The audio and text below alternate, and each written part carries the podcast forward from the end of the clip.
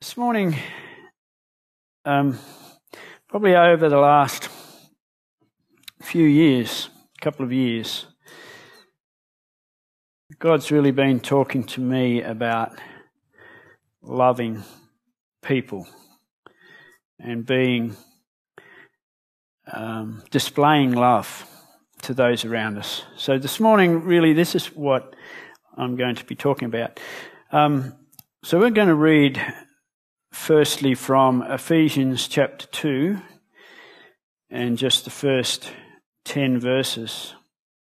And it says, As for you, you were dead in your transgressions and sins, in which you used to live when you followed the ways of this world and of the ruler of the kingdom of the air, the Spirit who is now at work in those who are disobedient. Talking about Satan, of course. All of us also lived among them at one time, gratifying the cravings of our sinful nature and following its desires and thoughts. Like the rest, we were by nature objects of wrath, which is God's wrath. But because of his great love for us, God, who is rich in mercy, made us alive with Christ, even when we were dead in transgressions. It's saying we were dead, we were dead in sin, we were dead in all the filthiness that we tend to get involved in. But He made it possible for us to become alive in Christ. And it says it is by grace you have been saved. And God raised us up with Christ and seated us with him in the heavenly realms in Christ Jesus, in order that in the coming ages he might show the incomparable riches of his grace, expressed in his kindness to us in Christ Jesus. For it is by grace you have been saved, through faith. It is not from yourselves, it is a gift of God. It is not by works, so that no one can boast. For we are God's workmanship, created in Christ Jesus to do good works, which God prepared in advance for us to do. Really, I'm just going to be talking about that last verse says, For we are God's workmanship, created in Christ Jesus to do good works. We probably all know that.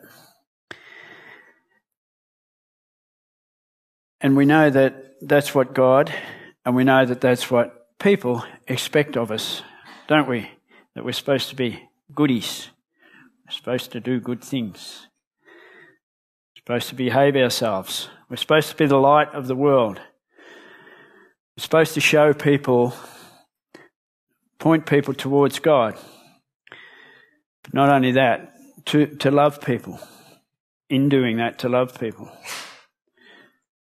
So, probably the question to ask is what is our motivation in doing all that we can for God? What is our motivation? Is it duty? Is it purely obedience? Is it from trying to earn His love or His acceptance? I know many see it as that. Is it maybe the praise of others? If we're seen to be doing the right thing, we're seen to be here at church, doing Sunday school, doing whatever it is. Maybe it's the good old keeping up appearances, which is the praise of others, isn't it? Margie and I tend to love that show. Well, we used to. It's getting a bit wearing now. Keeping up appearances. Maybe it's worship.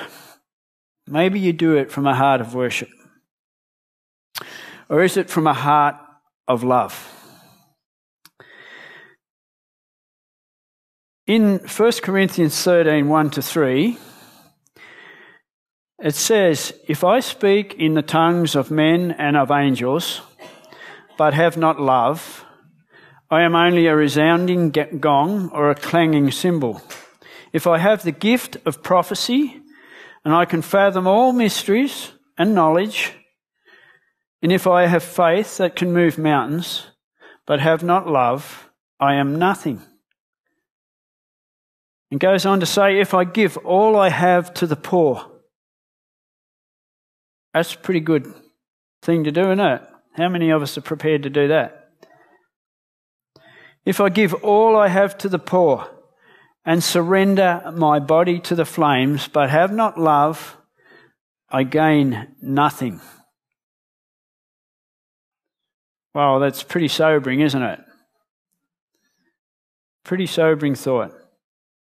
We can know everything, we can have a head full of knowledge, we can have faith, we can do so much for people around us, but if it's not done in love, God says it's meaningless.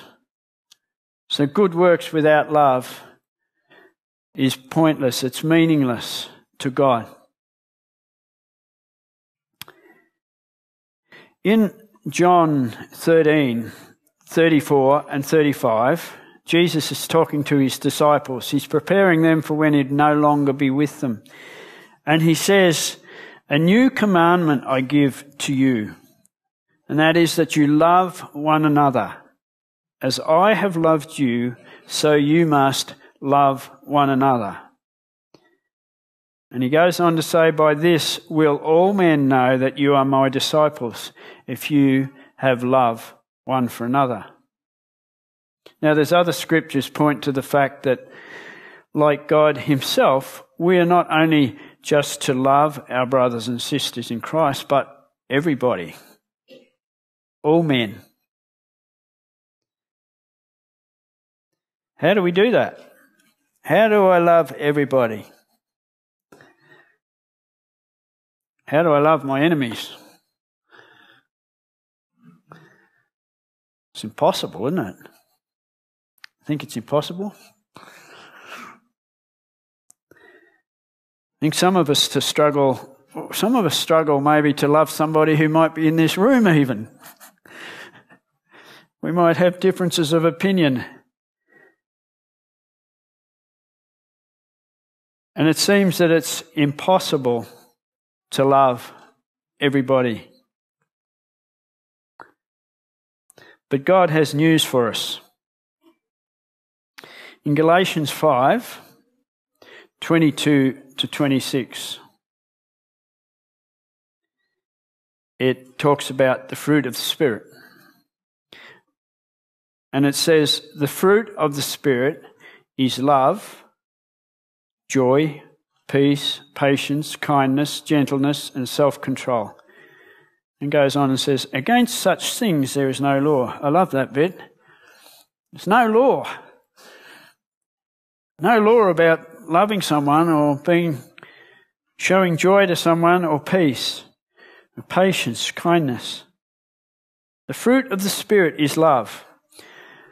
The, the top of the list. It's no coincidence that love is at the top of the list. Let's just let's have a look at Galatians. It says in, um, let me just read this Galatians 5 16 and down. It says, So I say, live by the Spirit, and you will not gratify the desires of the sinful nature. For the sinful nature desires what is contrary to the Spirit and the Spirit what is contrary to the sinful nature. They are in conflict with each other so that you do not do what you want. But if you are led by the Spirit, you are not under law. The acts of the sinful nature are obvious sexual immorality, impurity, debauchery, idolatry, witchcraft, hatred, discord, jealousy, fits of rage, selfish ambition dissensions, factions, and envy, drunkenness, orgies, and the like. I warn you, as I did before, that those who live like this will not inherit the kingdom of God. And it says, But the fruit of the Spirit is love, joy, peace, patience, kindness, goodness, faithfulness, gentleness, and self control. Against such things there is no law. Those who belong to Christ Jesus have crucified the sinful nature with its passions and desires. Since we live by the Spirit, let us keep in step with the Spirit. Let us not become conceited, provoking and envying each other. You know, in amongst that list, we could also put things like the acts of the sinful nature, what's Satan, how Satan gets to us. We can become apathetic. We can become lazy, selfish, greedy. And I mentioned envy there before, envious of others. We can become intolerant of others. It says in verse 16, it says, live by the Spirit.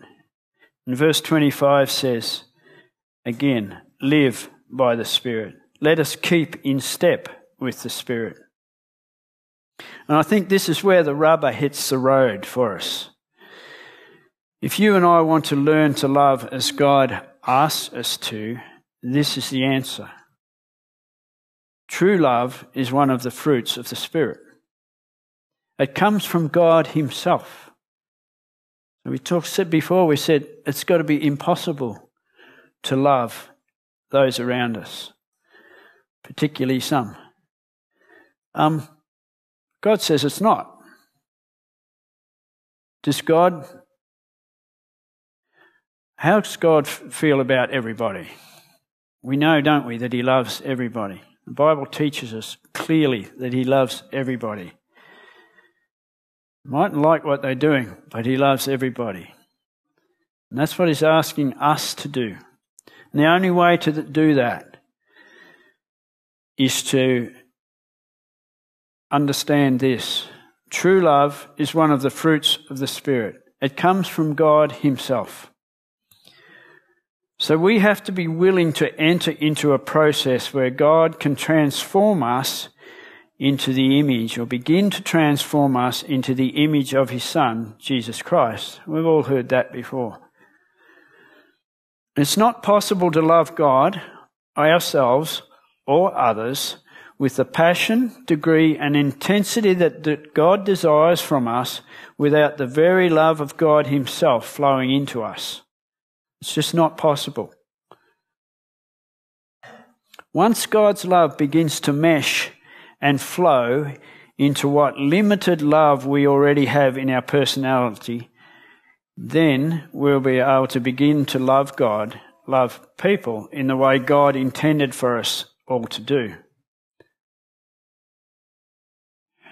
Love is the greatest of all virtues. Paul says that you can have the greatest gift of tongues, the greatest gift of prophecy, the greatest understanding of all the mysteries and knowledge of God, you can have the highest levels of faith in God and do some of the greatest works for God. But if you do not have the love of God operating in your life, then all this gifting, power, knowledge, and works in the Lord will be all for nothing. I repeat, it's all for nothing. So, what this is saying, all of our accomplishments in the Lord, all of the good fruit we may have produced for the Lord in this lifetime, will mean absolutely nothing to Him if we did not walk all this out in the Spirit of His love. This is why each and every Christian should make it their number one goal and priority to learn how to walk in the love of God in their day to day lives minute by minute, second by second. You know, nothing will touch other people more deeply than having the love of God shining through you and your life. Nothing will touch other people more deeply than having the love of God shining through you and your life. a couple of verses. 1 John 4:18 says, "There is no fear in love, but perfect love casts, casts out fear, because fear involves torment. But he who fears has not been made perfect in love." Quite often we are fearful about things, aren't we? Maybe we need to get close to God and experience His love in a more perfect way. In 1 Corinthians 13 4 8 says, Love suffers long and is kind. Love does not envy. Love does not parade itself. Love is not puffed up. It does not behave rudely, does not seek its own, is not provoked, thinks no evil does not rejoice in iniquity, but rejoices in truth. It bears all things, it believes all things, it hopes all things, endures all things. Love never fails. You know, um, a lot of us have heard that before, probably at weddings. I don't think God wrote that for weddings specifically. When you look at that chapter, it's written in relation to you and me. It's written in relation to us as the body of Christ, being part of the body of Christ, how we should relate and interact with everybody around us. Love suffers long and is kind. It does not envy, does not parade itself, it's not puffed up, does not behave rudely, does not seek its own, is not provoked, thinks no evil, does not rejoice in iniquity, but rejoices in truth. It bears all things, it believes all things, hopes all things, and endures all things. Love never fails. I've always, years ago, used to think of that as being sort of pie in the sky, impossible for us. But it's not, you know. True love will always be kind. True love will never flaunt itself for attention. True love will never be jealous of others and their accomplishments. True love will always be thinking of others and their welfare. True love will never rejoice or wallow in evil and sin. You know, God's love, true love, is very different to what current day thinking makes of love. And we've sort of been there lately, haven't we? Much of current thinking is if you don't agree with me, you can't possibly love me. Much of current thinking is of love is conditional. Conditional on what comes back. Or much of current thinking of love is just purely lust. God's love is pure. God's love is wholesome and right. He cannot ignore or approve of sin. God is righteous. God is holy and just, and he is not changed, nor has his guidebook for his creation been altered by him. So, who should we love? It's God. Should be number one. And a lot of us need to learn to love ourselves. And there's family, and there's others, and then there's our enemies. But today we're just going to look briefly at loving God. That's the starting point. We can't love any of those others. We can't love ourselves. We can't love our family or others or our enemies until we understand God's love for us. And until our love, um, until we are really in love with Him. So first and foremost, foremost, our love should be directed and centered on God Himself.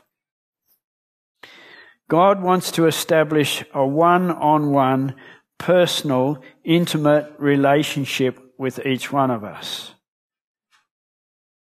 And you might say, oh, well, I've got that. done that.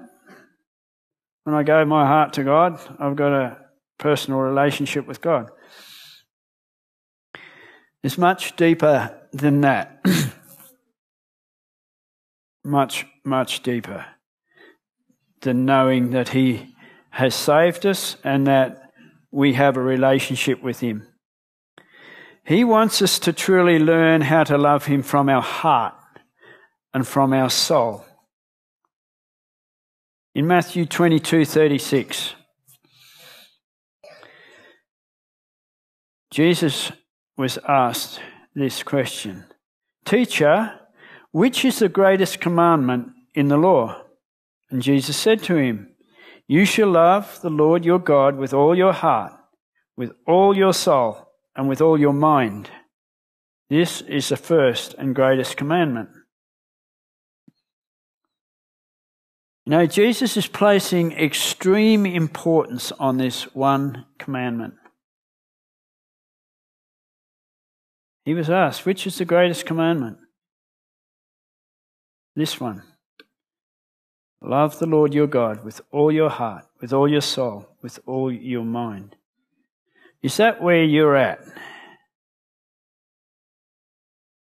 How much do you love the Lord your God? How close are you to God? In Jeremiah 21:13 it says, "And you will seek me and find me when you search for me with all your heart." Deuteronomy 4:29 says, "And you will find find him if you seek him with all your heart and with all your soul." You know, these verses are talking about pressing in and seeking Him with all our heart, all our mind, our emotions, with intensity, not just with our head, guys, with our heart, our emotions. There's nothing sort of ho hum about what those verses are saying, is there? Nothing vague about them. It says, You find, seek Him with all your heart, with all your soul. You know, many Christians say they love God, but they really do not prove it to Him by pressing in and seeking after Him in their daily walk with Him. I'm sure we've all been there. Some of us may be there. Some of us may not be. We may have moved on from that. It's always a struggle, isn't it? And there's um, some scripture in Revelations talks about how we can go cold with our love for God. If you're really in love with God, then you will have a strong natural desire to want to seek after Him and include Him in every part of your life. Every part of your life. You know, God's love for us is way beyond our understanding, isn't it? It's just so far out there we cannot grasp it. He loves us with maximum intensity. I like that. Maximum intensity. He would like us to return that love back to Him with some level of intensity from our mind and our heart. He expects that.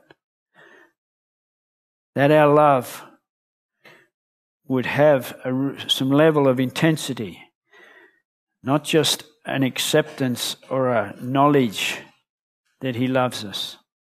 The Holy Spirit can and will help us as He transmits God's divine love into our personality so that we can start to love God in the way and with the intensity that He would really like. This is God's desire for us. Now, I've got a question for you. Do you believe God when He offers you forgiveness and that He can save you? Yeah? Anybody game to say yeah? Do you believe Him in that? Do you believe that when you ask his forgiveness, you become a child of his. I think probably we Generally, all of us do. I wonder then why is it that sometimes we think it's not possible for us to love our enemies? That it's not possible for us to become more Christ like? Why is that? Why do we say, um, when it comes to, say, reaching out to somebody and telling them about God, suddenly that's not something I do. Suddenly that's not who I am. You know, the whole, His Spirit, I've got a note scribbled on the side, that's why I'm turning around. His Spirit is there always. Wherever you are, His Spirit is there seeking to minister to your heart, to encourage you, to love you, and to shine through you. I think a lot of our problem is we have a, a, lack of awareness that the Holy Spirit is in our life and He's there and just waiting. Come on, guys. You know, you're just going to do this on your own again? I think we have a lack of awareness of the Spirit in our life. And so we continue to try and do things on our own. There's a warning in 1 Kings 14:8. It says, "You have not been as my servant David, who kept my commandments and followed me with all his heart to do what was right in my eyes."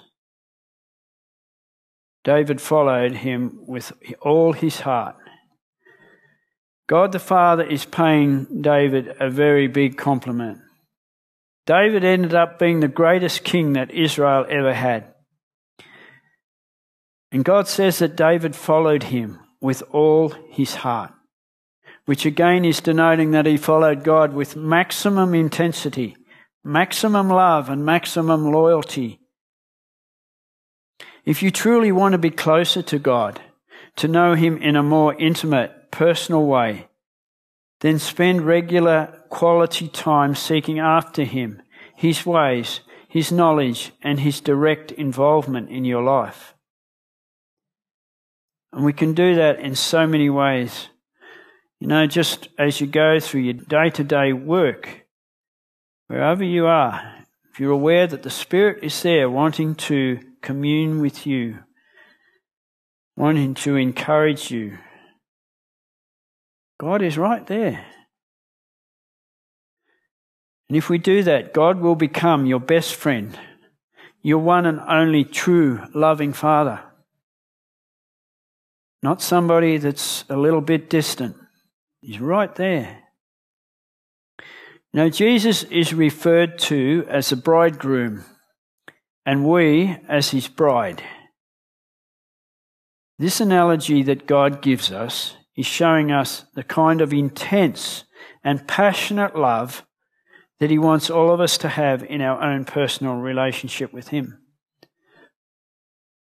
It's worth thinking about. He is the bridegroom, we are His bride. It's not to be distant. He wants that closeness with us. That's what He seeks. Do we seek that?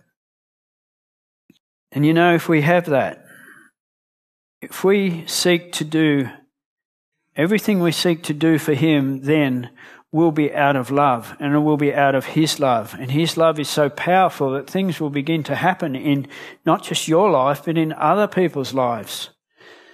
As I said before, nothing will touch others more deeply than you having the love of God shining through your life. Realize how powerful that love is. Just yesterday morning, we um, I'll go back a little bit. Um, just after a new year, we spent some time with a close friend of ours who's hasn't been a Christian all that long, and we're over at Mount Beauty, and uh, Clarky brought his mother with him as he often does, and um, so we spent um, some time with them, which was really, really good, and Yesterday morning, Maggie got a call from David's mum, and um, she she offered her condolences for um, the loss of mum, and um, then she said, Look, I really, really enjoyed that time over at Mount Beauty. She said it was wonderful. And she said, You know, I don't get to spend time with such lovely people. I never get time to spend time with such lovely people. And we just went, um, it's pretty sad, really. You know, she's a non Christian. And just her comment proves prove to us that you know loving people is so important, and we we have seen her as an extension of um, since David become a Christian that she too will become a Christian fairly soon. We believe that, but you know it's all about loving people, it really is. And if we love people with God's love, with the love of God, then things will begin to happen. It cannot not happen. God's love is so powerful. So I encourage you to lean into the Lord, lean into His love, and really desire to seek that closeness. You know, it's sometimes it's hard for us to want to do that, but if you start to desire that closeness, then it just becomes something that you really do desire. It doesn't become a, a chore. It becomes something you want to do. Anyway, God bless you. Let's pray. Lord, we thank you for your incredible love for us. Thank you so much that you care for us with a, a passion and an intensity that we cannot even understand. Enough to send your Son to die for us, to take our place.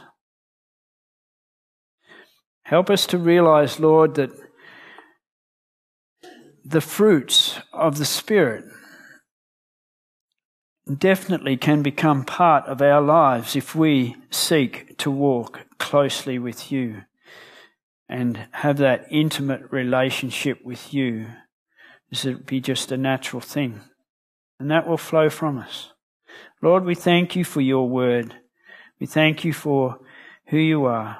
Lord, we thank you for our family, our friends, all those that we have relationships with in the workplace and wherever. Lord, help us to learn to love them through you. Help us, Lord, to show your love to them so that they may see you through us. Lord, we thank you again. We ask these things in your name. Amen.